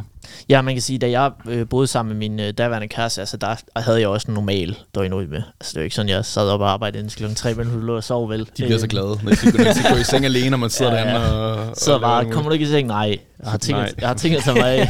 Præcis. øhm, og, og altså, selvfølgelig handler det også meget om at tilpasse sig. Nu kan man sige, nu... Øh, ja, min bror er på efterskole, mine forældre de arbejder, min mor er også selv selvstændig, så sådan, jeg passer lidt mig selv. Øhm, så ja, det skal passe ind i forhold til alle andre. Øhm, og det har jeg altid sagt, hvis, hvis det er en- et bøvl for min familie, så må de jo sige til. Men øhm, ja, so far so good. Fedt. Det er sjovt, du siger øh, sådan, i forhold til, til idoler og inspiration. Så sagde du Conor McGregor. Ham har jeg faktisk skrevet ind i mine noter her. Sådan, øh, jeg, må, jeg må have gjort min øh, research bare lidt godt. Øh, jeg kunne egentlig godt tænke mig at spørge dig, Sebastian, hvad, hvad er sådan det bedste råd, du nogensinde har fået? ja, Jeg tænker ikke, at det er kommet for, for dine forældre i forhold til forretning, men det er måske Nej. et eller andet andet. Øhm, ja, det er et godt spørgsmål. Jeg, jeg, jeg tror, øh, jeg tror sådan generelt, mit bedste råd, det kom relativt tidligt, og øh, det er sådan lidt, altså altid stræb efter at være den bedste. Og, og det kan lyde meget, meget, meget, meget, meget arrogant, specielt i dagens Danmark. Men sådan, hvis du altid stræber efter at blive den bedste, øhm, op i dit hoved, du vil gerne være den bedste, så så snart du opdager, at der er nogen, der er bedre end dig, så vil du også gøre mere for at outwork dem. Øhm, og det er sådan lidt også det, jeg lever efter nu, det er, at jeg vil være den bedste i forhold til alt. Altså sådan, og det ved jeg godt, det kræver, at jeg arbejder mere end alle andre. Og det er også generelt sådan min forretning bygget op. Altså volume is everything. Øhm, og jeg skal bare arbejde mere end alle andre. Så kan det godt være, at jeg ikke lige så effektiv som alle andre, men i sidste ende, hvis jeg arbejder meget mere end alle andre, øhm, det kan være på forskellige, på forskellige områder, så på et eller andet tidspunkt, så skal jeg nok catch up til dem. Øhm, og det er sådan det bedste, jeg også har taget med fra Conor McGregor, det her med, altså altid vil være den bedste. Uanset om du taber, eller uanset om du øh, ja, ikke lige kommer fremad, altid vil være den bedste. Øhm, Tror I, man Ja. ja. bliver ked af det, eller skuffet, hvis man stræber efter at blive den bedste, og man så aldrig nogensinde bliver det? Eller tror I, at man... Altså, fordi hvis du stræber efter at blive den bedste, så vil du 100% opnå et eller andet. Det kan godt være, at du ikke bliver den bedste, men tror I så, man bliver, man bliver ked af, ah, fuck, jeg blev ikke den bedste? Eller tror I, man tænker, okay, men til gengæld så opnåede jeg alt det her. Skal det godt være, Nej, fordi det er dynamisk. Altså, jo, du kan godt sige, at jeg er verdens bedste fodboldspiller, men der er jo ikke en ja. award for verdens bedste marketingsekspert. Øh, ekspert. så det er sådan, det, det er op i hovedet, og, og det, jeg synes, det er et rigtig godt råd, fordi det, altså, der er et eller andet cringe øh, der også siger et eller andet med, at sådan, øh, øh, sh- shoot for the stars, and you'll reach Ja. the moon, eller sådan noget lignende. Og så er du nået ud til månen Ja. i sidste ende. Du er ikke bare på, øh, du er ikke bare på planet, øh, planet Earth. Du er faktisk nået til månen. Du er nået rigtig, rigtig langt. Så det kan Ja. godt være, at du skød efter stjernerne. Jeg vil gerne være den bedste til alt, hvad jeg laver. Men så, okay, du kom måske i top 1%, hvilket er ret, ret flot. Men igen, tilbage til at svare på spørgsmålet. Det er dynamisk. Der er aldrig et svar på, okay, nu er den bedste. Men så er det også den, ja. du skal forblive den bedste, fordi jamen, så kan du være den bedste i et sekund, men ja, Ja, jeg er helt enig. Jeg tror også, det der har hjulpet mig ved det, det er, at, som du også siger, at du har aldrig opnået det. Så sådan, der er altid, altså hvis jeg sidder her, røven fuld af penge og det ene og det andet, jeg vil aldrig nogensinde have opnået det mål, jeg egentlig helst vil opnå, og det er at være den bedste. Så der er altid et eller andet nyt, jeg kan stræbe efter. Der er et eller andet nyt, jeg kan forbedre. Så kan jeg lave noget nyt. Jeg kan lave en ny forretning, så kan jeg blive den bedste inden for det. Mm. Og det er også det, jeg tror, mange skal passe på med, det er at sætte sådan, okay, jeg vil tjene 40.000. Nå, men hvad så der? Så er det sådan lidt, så dør man ud, og så går det bare ned ad bakke. Og det er også derfor, jeg siger, at jeg vil altid være den bedste, fordi jeg kommer aldrig til at opnå det, og det ved jeg også godt. Men hvis jeg bliver ved med at stræbe efter at ville være den bedste, så de der små skridt, jeg så tager op af ra- rangeringerne, altså de, dem kommer jeg heller ikke til at nyde, så det vil sige, jeg kommer heller aldrig til at sådan at 100% altså døbe den anden vej ned. Øhm, og det tror jeg er lige så vigtigt øh, generelt set. Og, Ja, Altså- ja, den køber jeg også. Jeg tror også, det er forskellen på ligesom en vision og så konkrete målsætninger. Ja, Fordi hvis du ikke har nogen vision, men du har konkrete målsætninger, hvad sker der så, når du ligesom opnår de her målsætninger? Som du siger, så bliver du måske bare glad, og så tænker okay, så, så er det sådan, det er, og så falder man af på den. Ja. Det synes jeg er et rigtig godt uh, take på det også. ja, man skal passe på med det. Altså, man skal passe på med at sige, øh, når jeg har ramt X, så, øh, så er definitionen på mit liv, den er, den er komplet, fordi Ja. at, øh, også da jeg, da jeg tog det forløb, der, der får man jo at vide, at man skal skrive et mål, hvilket hjalp mig sindssygt meget. Men jeg oplevede så også, at efter 3-4 måneder, så har jeg egentlig opnået det mål. Og så sad jeg lidt med en følelse af, jamen, hvad så nu? Mm. Nu har jeg opnået det mål, jeg skrev, jeg vil opnå. Og øh, på daværende tidspunkt, jeg skrev, at jeg ville tjene 40.000 kroner. Jeg var på SU, så det lød jo fuldstændig umuligt. Og så går der fire måneder, og så er du på 40.000 kroner. Så sidder man ligesom og tænker, okay, hvad så nu agtigt? Fordi det er også det, man skal passe på med, det har jeg lært personligt, det er, at øhm, mit mål med, hvad vil være den bedste, det er også nogle gange min største udfordring. øhm, fordi jeg bliver aldrig sådan rigtig tilfreds. Altså sådan, uanset hvor mange penge jeg laver, eller hvor mange kunder jeg får, eller hvor mange mennesker jeg hjælper, eller det ene eller andet, jeg bliver aldrig rigtig tilfreds. Og det tror jeg også er vigtigt at finde, som du siger, delmål, hvor man så kan blive tilfreds, øh, og man kan sådan tage sig tid til at nyde det, øh, generelt set. Grunden til, at jeg så smiler, det er, fordi Daniel plejer at være med, og han havde 100% spurgt dig, hvornår nok nok. Vi snakker altid om det der nemlig Ja. med at blive tilfreds. Sådan, er, der, er der et tidspunkt, hvor, hvor, du, hvor du bliver tilfreds, tror du, eller skal det bare altid være vildere? Ja, det er det. Øhm, fordi jeg har, jeg har tit gjort mig de her refleksioner selv. Øhm, jeg tror personligt aldrig, at, øhm, at jeg får nok. Jeg, det, det, det er bare sådan, jeg er som person, fordi hvis jeg laver de første, lad os sige, jeg laver de første 100 millioner, så kommer jeg altid til at tænke på, hvad så hvis jeg laver en milliard? Fuck, det må føles fedt. Så laver jeg en milliard, hvad så hvis jeg laver 100 milliarder? Altså sådan, det er hele tiden det der med, Nå, men så lavede du det, hvad så med det næste, hvad så med det næste? Og det er jo, nu hørte jeg den podcast, hvor han nævnte det, Daniel, der, og, og det, er jo, det, det fik mig også til at tænke over, hvad er målet egentlig? Altså sådan, hvad er det, der gør, at okay, vi har fuldendt livet?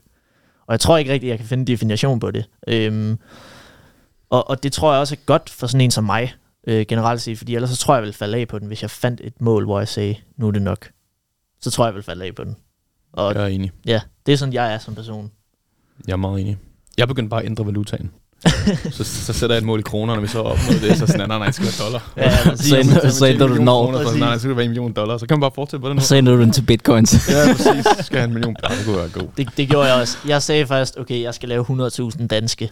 Nå, så er det 100.000 dollars. så, så bliver det lige lidt større. Øhm, ja. Men ja, altså det er jo... Ja, det, det er svært at definere, synes jeg. Og ja, jeg forstår godt, hvis man har et mål og siger, okay, når jeg har lavet 10 millioner, fuck, så er jeg glad. Men jeg tror bare, man, man kommer ind i sådan en rutsjebanetur. Altså sådan, så har man prøvet den en gang, så vil man prøve noget vildere og vildere og vildere og vildere. Det er sådan, det er. Du starter altid ud i Legoland med de små, så ser du dem, der tager den der Extreme Racers, eller hvad den hedder. Og den ser bare vild ud. Og så prøver du den, og så vil du prøve noget vildere og vildere og vildere. Jeg tror, det er sådan lidt det samme med penge eller mål. Du vil sådan hele tiden prøve noget vildere. Men i sidste 100. ende får du bare ikke rigtig en Ja. satisfaction fra det. Fed analogi. Der er altid et niveau mere. Det er meget rigtigt. Ja. Ja. Du egentlig selv kampsport, og jeg til komme til at tænke på det på Conor McGregor, eller er det Nej, bare... jeg har, jeg har overvejet, om jeg skulle i gang med et eller andet thai-boxing eller sådan noget.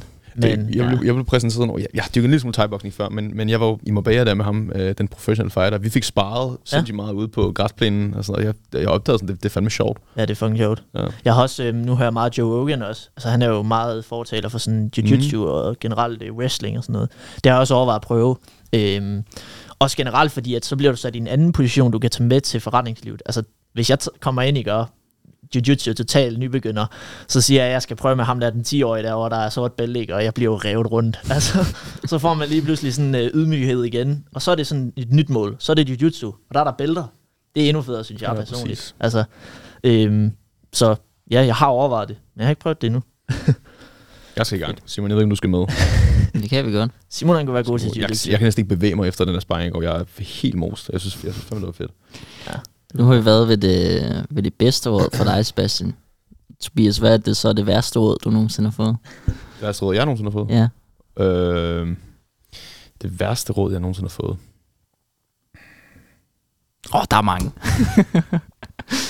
Okay, så bliver jeg bare put on the spot like this. Det værste råd, jeg nogensinde har fået. Den er dyb. Dyb, ja. Hvad er det værste råd, jeg nogensinde har fået? Jeg kan godt komme med en key til dig, hvis der er. Jeg tror måske, jeg har svaret på det før, på et afsnit, der mig og Dan snakkede. Nu kan jeg ikke... Øh... Jeg har en, som vi har snakket om sådan off, off camera før. Sådan, uh, follow your passion. Det ved jeg, du har en, uh, en holdning til os. Om det er et, uh, et godt eller skidt. Jeg ved ikke, om det, jeg ved ikke, om jeg vil sige, at det, at det er det værste. Jeg tror for mange er det det værste råd, for jeg, jeg tror for rigtig, rigtig mange, det her med at, at, at lave en forretning øh, ud fra ens passion, det er bare svært, end man tror, tror jeg, om at monetize de ting der.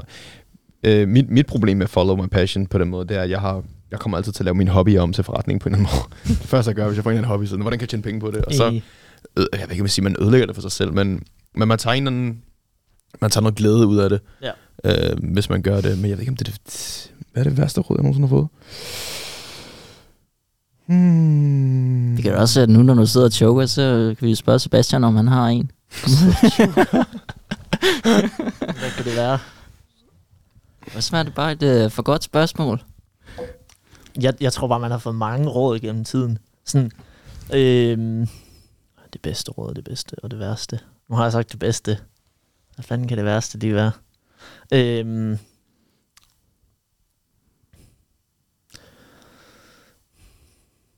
jeg, jeg tror personligt, en af de råd, jeg har fået at vide, øhm, og det lyder igen meget arrogant, men det er, øhm, at du skal indordne dig efter, øh, hvad kan man sige, øh, dem du holder af. Øhm, og det, det fik jeg at vide rigtig, rigtig tidligt, øhm, faktisk da jeg gik i folkeskole, det her med, at man bliver nødt til at indordne sig efter dem, man altså holder sig af. Øh, og det jeg mener med det, det er egentlig bare, at for eksempel hvis jeg skulle indordne mig efter mine forældre, øh, undskyld igen, øh, men så skulle jeg aldrig have taget et kursus. Så skulle jeg bare have gjort, som de ville have, tage en uddannelse, blive revisor, sidde og lave årsrapporter i december og havde mit liv. Og det, det tror jeg generelt, man skal, det kan både reflekteres over til det bedste og det værste råd. Sæt dig selv først. Altså sådan, øhm, fordi i sidste ende, så, øhm, så, så er det dit liv, du skal leve. Altså, du kan ikke øh, blive ved med at bo hjemme med mor og far. Mm. Altså, og, og det tror jeg var noget, jeg rimelig hurtigt øh, accepterede, at jeg skulle indordne mig efter dem, jeg holdt af. Så hvis de havde en holdning til noget, så er det bare den holdning, jeg automatisk skulle øh, have også. Øhm, man kan sige, det er jo måske et lidt øh, svært ord, men generelt, sådan i, specielt i forhold til iværksætteri, sådan, hvis jeg skulle spørge mine forældre til råd, som at de beslutninger, jeg tager på daglig basis, ikke, og så, øh, så tror jeg ikke, at det var de rigtige beslutninger, jeg ville tage. Øhm, Så havde du ikke nogen forretning i dag, tror jeg. nej, og øhm, jeg tror generelt sådan, at, øh, at det er nok det værste råd, jeg får at vide, det er det der med at indordne sig efter, hvad andre generelt set tænker. Øh, det kan jo være, hvad de synes. Øhm, og det er så også det bedste råd, jamen, en af de bedste råd, det er det her med at sætte dig selv først. Lad være med at sætte andre før dig selv. Øhm, Agree. altså, I forlængelse af det, øh, jeg synes det er et rigtig godt råd.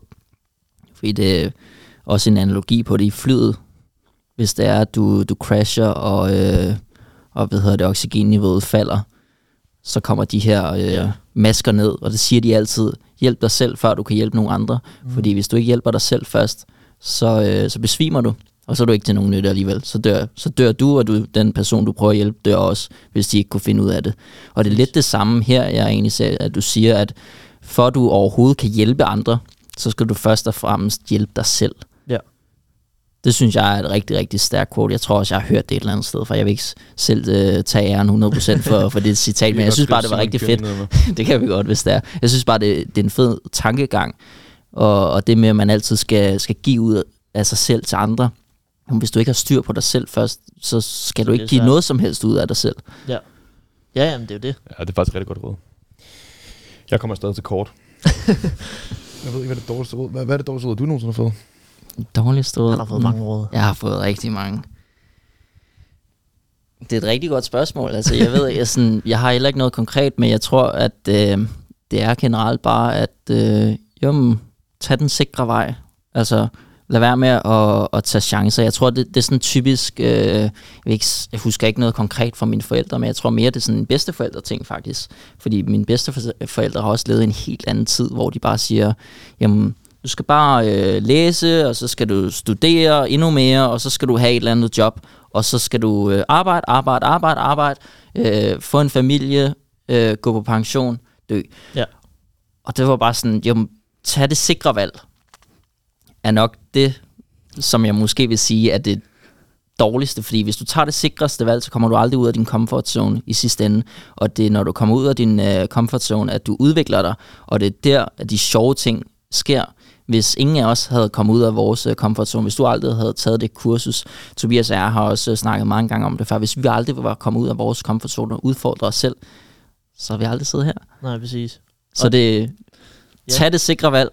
Fuck det. Ja, fuck det lort. ja, og jeg, jeg er meget, meget enig, og det er også... Øhm, det er også derfor, jeg føler, man ser mange af de, øh, for eksempel mange af dem, der er succesfulde i forhold til min branche, i Mangati for eksempel. Altså grunden til, at han egentlig i sidste ende er succesfuld, det er fordi, at han øh, havde en mor, som en ene mor. Altså han vidste godt, okay, jeg er manden i familien, jeg er nødt til at gøre noget. Havde han haft en far måske, så havde det måske ikke tønt ud på samme måde, fordi så havde han haft en mand i familien, der kunne sige, du skal tage det sikre valg. Og i den region, han er vokset op i, er det jo meget det her med, at man, man følger farens råd generelt set. Øhm, og det er også derfor, at han praiser det her med, at hvis man er født ind i en familie, hvor man har det svært, så er det også likely, at hvis man arbejder mod at blive succesfuld, at man så bliver mere succesfuld. Fordi man ikke har det her sikre valg. Man er ikke engang sikker på at få mad i morgen. Altså sådan i, i worst case scenarios. Så ja, enig. Der, der er også et interessant quote, der sådan ligesom florerer sådan i en cirkel. Øhm, en cirkulær, I don't know, hvad det kalder, men sådan uh, hard, hard times creates soft men. Uh, sådan, jeg kan ikke huske, hvad den gør. Det er dårligt at overhovedet bringe den på banen uh, i starten, men jeg, I har set den, jeg er sikker på, at I ser den, at, at det er ligesom, at hårde tider uh, skaber stærke mænd, Ja. stærke mænd skaber gode tider, og gode tider skaber svage mænd, ja, og svage mænd skaber hårde tider. skaber hårde tider, og så kører det bare i ring. Og det, det er derfor, man ser sådan generational wealth, at der er lige pludselig nogen efter, de, rige, de har været de rigeste i, i hele verden, så tre-fire generationer efter, lige pludselig, så, så er de på røven, fordi der er bare spoiled rich kids hele vejen ned igennem, som ikke kan finde ud af at, at forvalte penge, mens at dem, der egentlig har tjent dem, de sidder og bare tænker, hvad fuck sker der her? Hvor i den cyklus tror jeg, vi er lige nu? Jeg tror, vi har hver vores øh, cyklus, fordi det, det er meget ens miljø. Du, dit miljø er anderledes. Nu påvirker vi Jeg meget mener- Jeg mener på sådan en makroskala i den På vestlige makroskala verden. Den vestlige verden. har vi mange svage mænd. Ikke? Jeg tror også, vi er ved at toppe. Enig. Jeg tror, vi er sådan lige ved at peak. Øhm, og det er nok... Ja. Det ser man nok meget i, altså hele den her øh, feminisme. Altså jeg synes egentlig, fem, feminisme har nogle rigtig, rigtig gode ting i det, men ikke det ekstreme eksempler på, at vi har det nu. Altså det er blevet en ekstrem ting, hvor man siger, at det er, det er ikke, det er ikke, at der ligesom skal være, der skal være ligestilling i princippet. Det skal være uh, woman power. ja, præcis. Altså det er jo, det er jo, det er jo også, det er også det, altså det her med, nu skal vi lige pludselig til at nærmest danne regering, hvor det skal være et lige antal mænd og kvinder. Altså sådan, hvor det, man tænker, okay. De der kvoter der, jeg bliver dum i hovedet af dem. Ja. Øhm, godt eksempel var, at jeg, jeg var ude at gå her den anden dag, og så ser jeg en mand, der bevidst går rundt i hele Fredericia og tager sådan, du ved, billeder af de der øhm, fodgængeroverfældene og de der lyskryds for at finde ud af, om det er en mand eller en kvinde, hvor man er sådan lidt, få dig nu, altså få dig et liv. Jeg forstår bare ikke, hvordan man kan gå så fucking meget i det. Hvordan, altså, kæft, et lorteliv du har, hvis, ja. hvis, hvis, det er vigtigt for dig, hvad det er for en altså, tegning, der er der. Jeg, det behøver ikke at være en mand eller en kvinde, eller det, det, noget, det, kunne, det, kunne, det kunne være hvad som helst. Det kunne være en vi kunne lave træer altså, og hjerter på. I don't care. Hvorfor, hvorfor er det vigtigt? Altså, Jamen det... må også godt alle sammen være kvinder for min skyld. Jeg, jeg forstår ikke, at man... Ligegyldigt. Jeg tror, det spørgsmål, eller svaret på det, det er, at øh, folk har ikke nok at gå op i. Vi sidder her og tænker, hvor fanden gider I gå op i det? Men det er, fordi vi har noget at gå op i. Men der er bare nogle mennesker derude, der ikke har noget at gå op i. I guess. Det må være det. Må være det. Og det, altså, det, det er trist. Det er fucking For, forestil dig, at du, det eneste, du har at gå op i, det er, om det er, om det er en mand eller kvinde, der er på den der fodgængerfelt. Øh, Altså, Sad life. Ja, og jeg har ondt af dem. Altså, det, det er det, der er i sidste ende. Jeg har ondt af, at der er nogen, der ligesom går op i det på den måde, fordi så sidder jeg bare og tænker, shit. Men også altså, alle de der begreber, der er i forhold til seksualitet og det ene og det andet nu. Altså, hvad er det? Er det 70? Min, jeg, jeg var ude og spille paddle i går, og øh, der sad vi og snakkede om det, øhm, hvor min kammerat han sagde, at der, det, vi vidste op på 70 forskellige begreber i forhold til seksualitet. Altså sådan køn? Ja, altså sådan, jeg tror, det er mere også hvad du, hvad du er i forhold til, om du er til mænd eller drenge, eller, altså, det er jo fuldstændig vanvittigt. Det er jo stukket fuldstændig af, og nu, nu begynder de at snakke om mand som... Sagde du lige mænd eller drenge? Men så tror jeg, det hedder enten... mænd eller kvinder. Heterobøsse eller pædofil, tror jeg.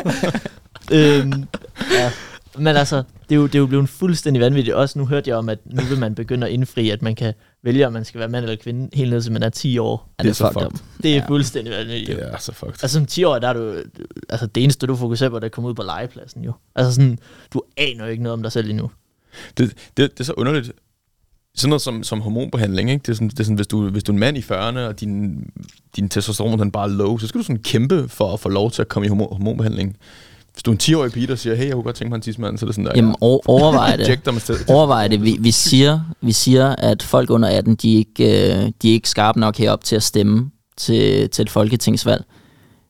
Men de er skarpe nok til at, at bestemme, om de skal have en eller anden øh, ja. operation, der, der forandrer deres liv fuldstændig. Ja. Det er beyond fucked. Jeg ved ikke, jeg ja. ved ikke hvordan vi nogensinde er nået til, til, til overhovedet kunne sidde og have den her samtale. Det, jeg synes, det er så sygt, at, vi, at det er sådan nogle ting, vi snakker om.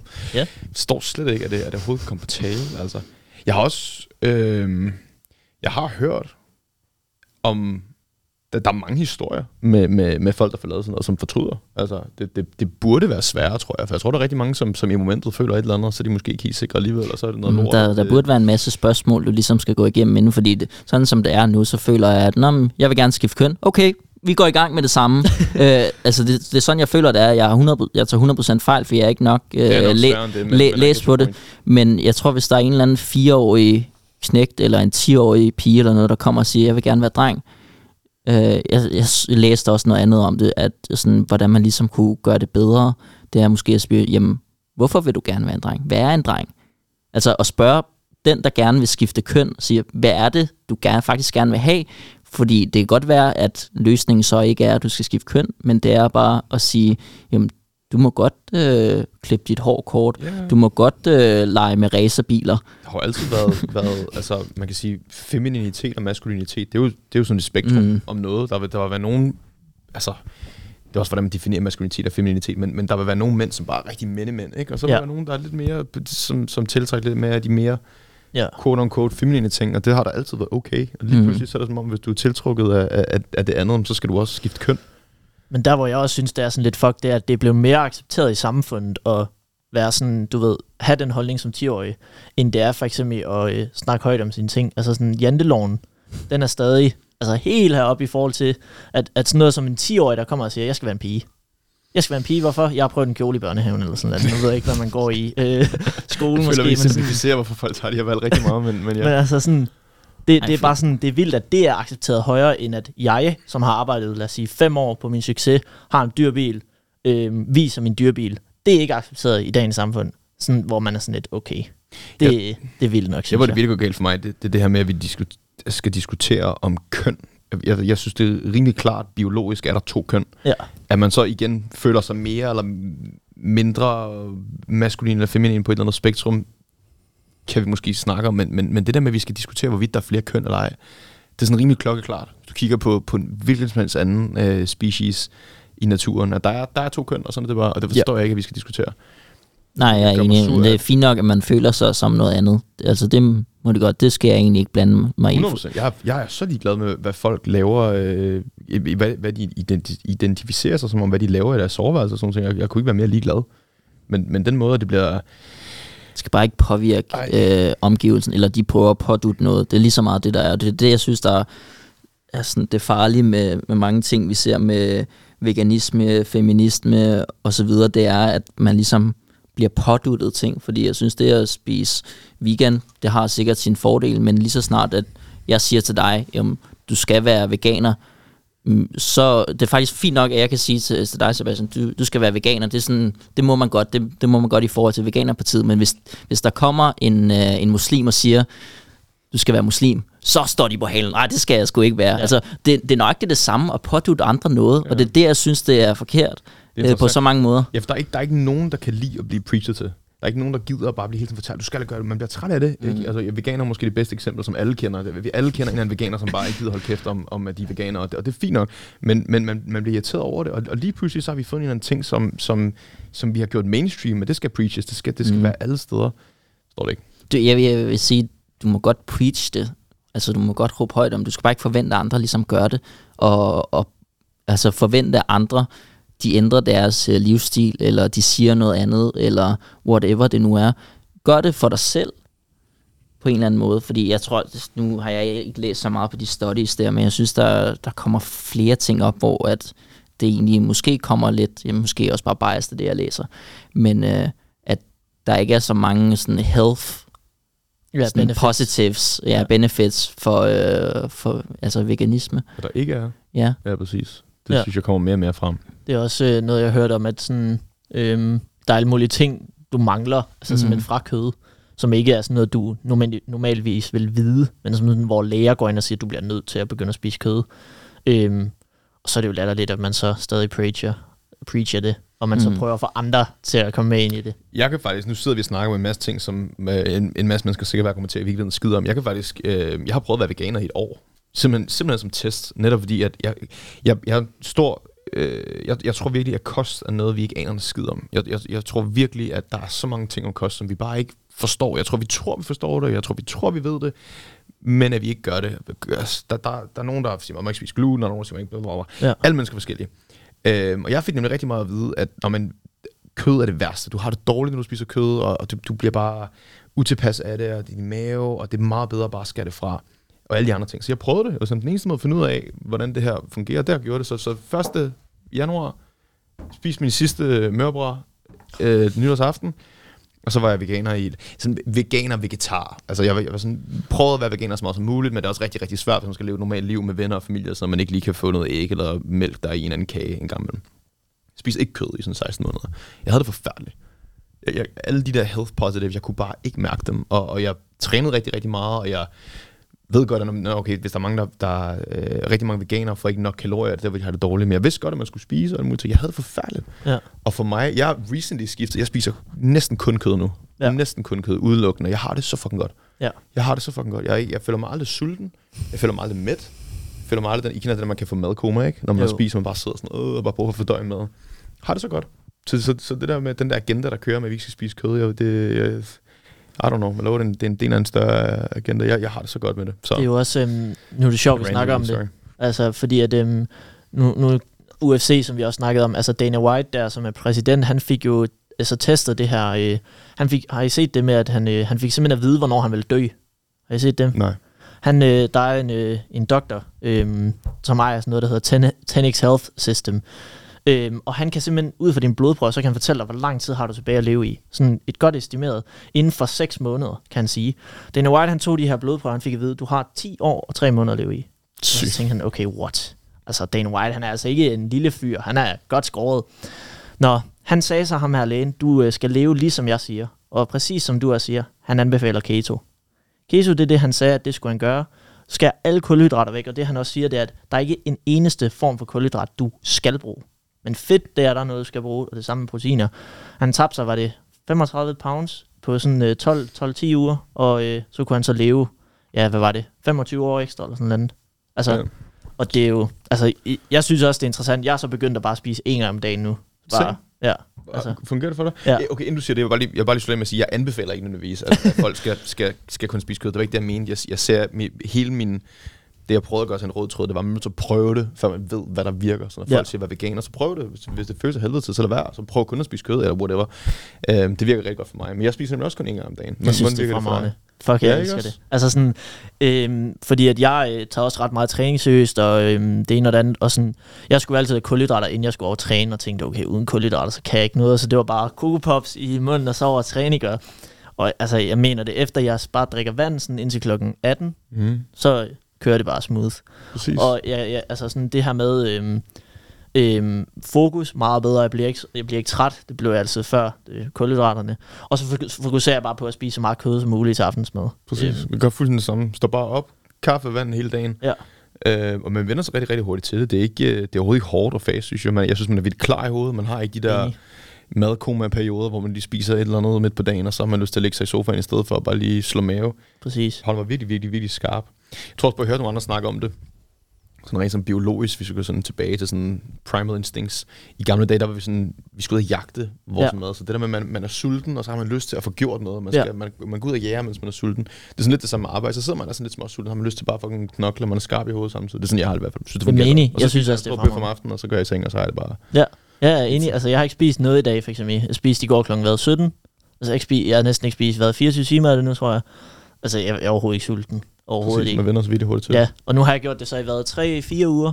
Øhm, også fordi det er fucking nem måde at sådan tabe dig på. Ja. Altså, du kan spise alt, hvad du vil til aftensmad, og alligevel så taber du dig.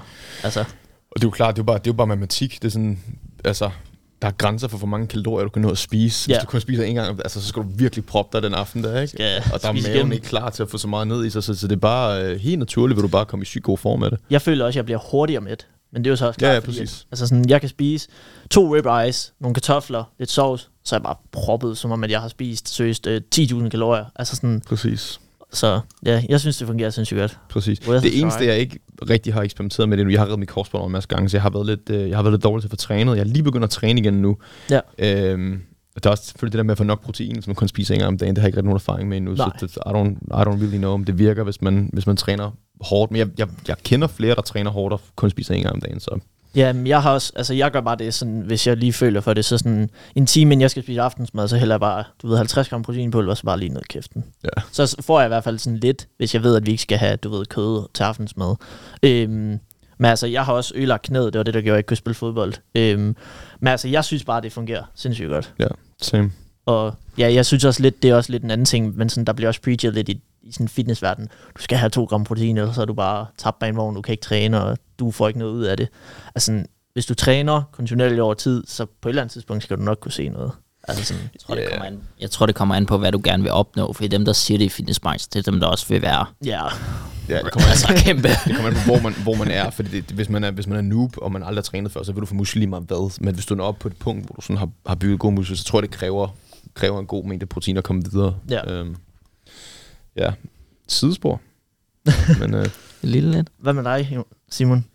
Jeg har faset, jeg gør det ikke mere.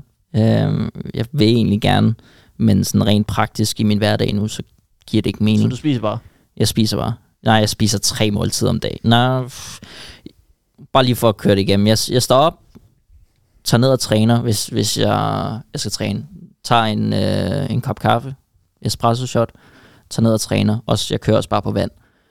Og så kommer jeg hjem, og så laver jeg min egen shake. Altså ikke en, man køber, men jeg laver en på, på skyr, proteinpulver, banan, øhm, ja, basically det og vand.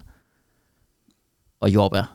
Ja, den er genial. Altså, det, jeg, jeg, jeg, jeg kunne leve af den der for, for evigt. Ja, og jeg, den, dengang jeg var øh, vegetar, apropos, jeg ledede de der smoothies der. Ja, det, det er genialt. Ja. Også hvis du gerne vil tabe, hvis du har en eller anden sød tand eller noget, som, som jeg har, den er genial, den slukker den fuldstændig. Men jeg kommer så hjem efter træning, så, så chokker jeg sådan en, og så, øh, så går jeg ind til, til frokost, sådan 12.30 kl. 1, så spiser jeg, hvad der lige er.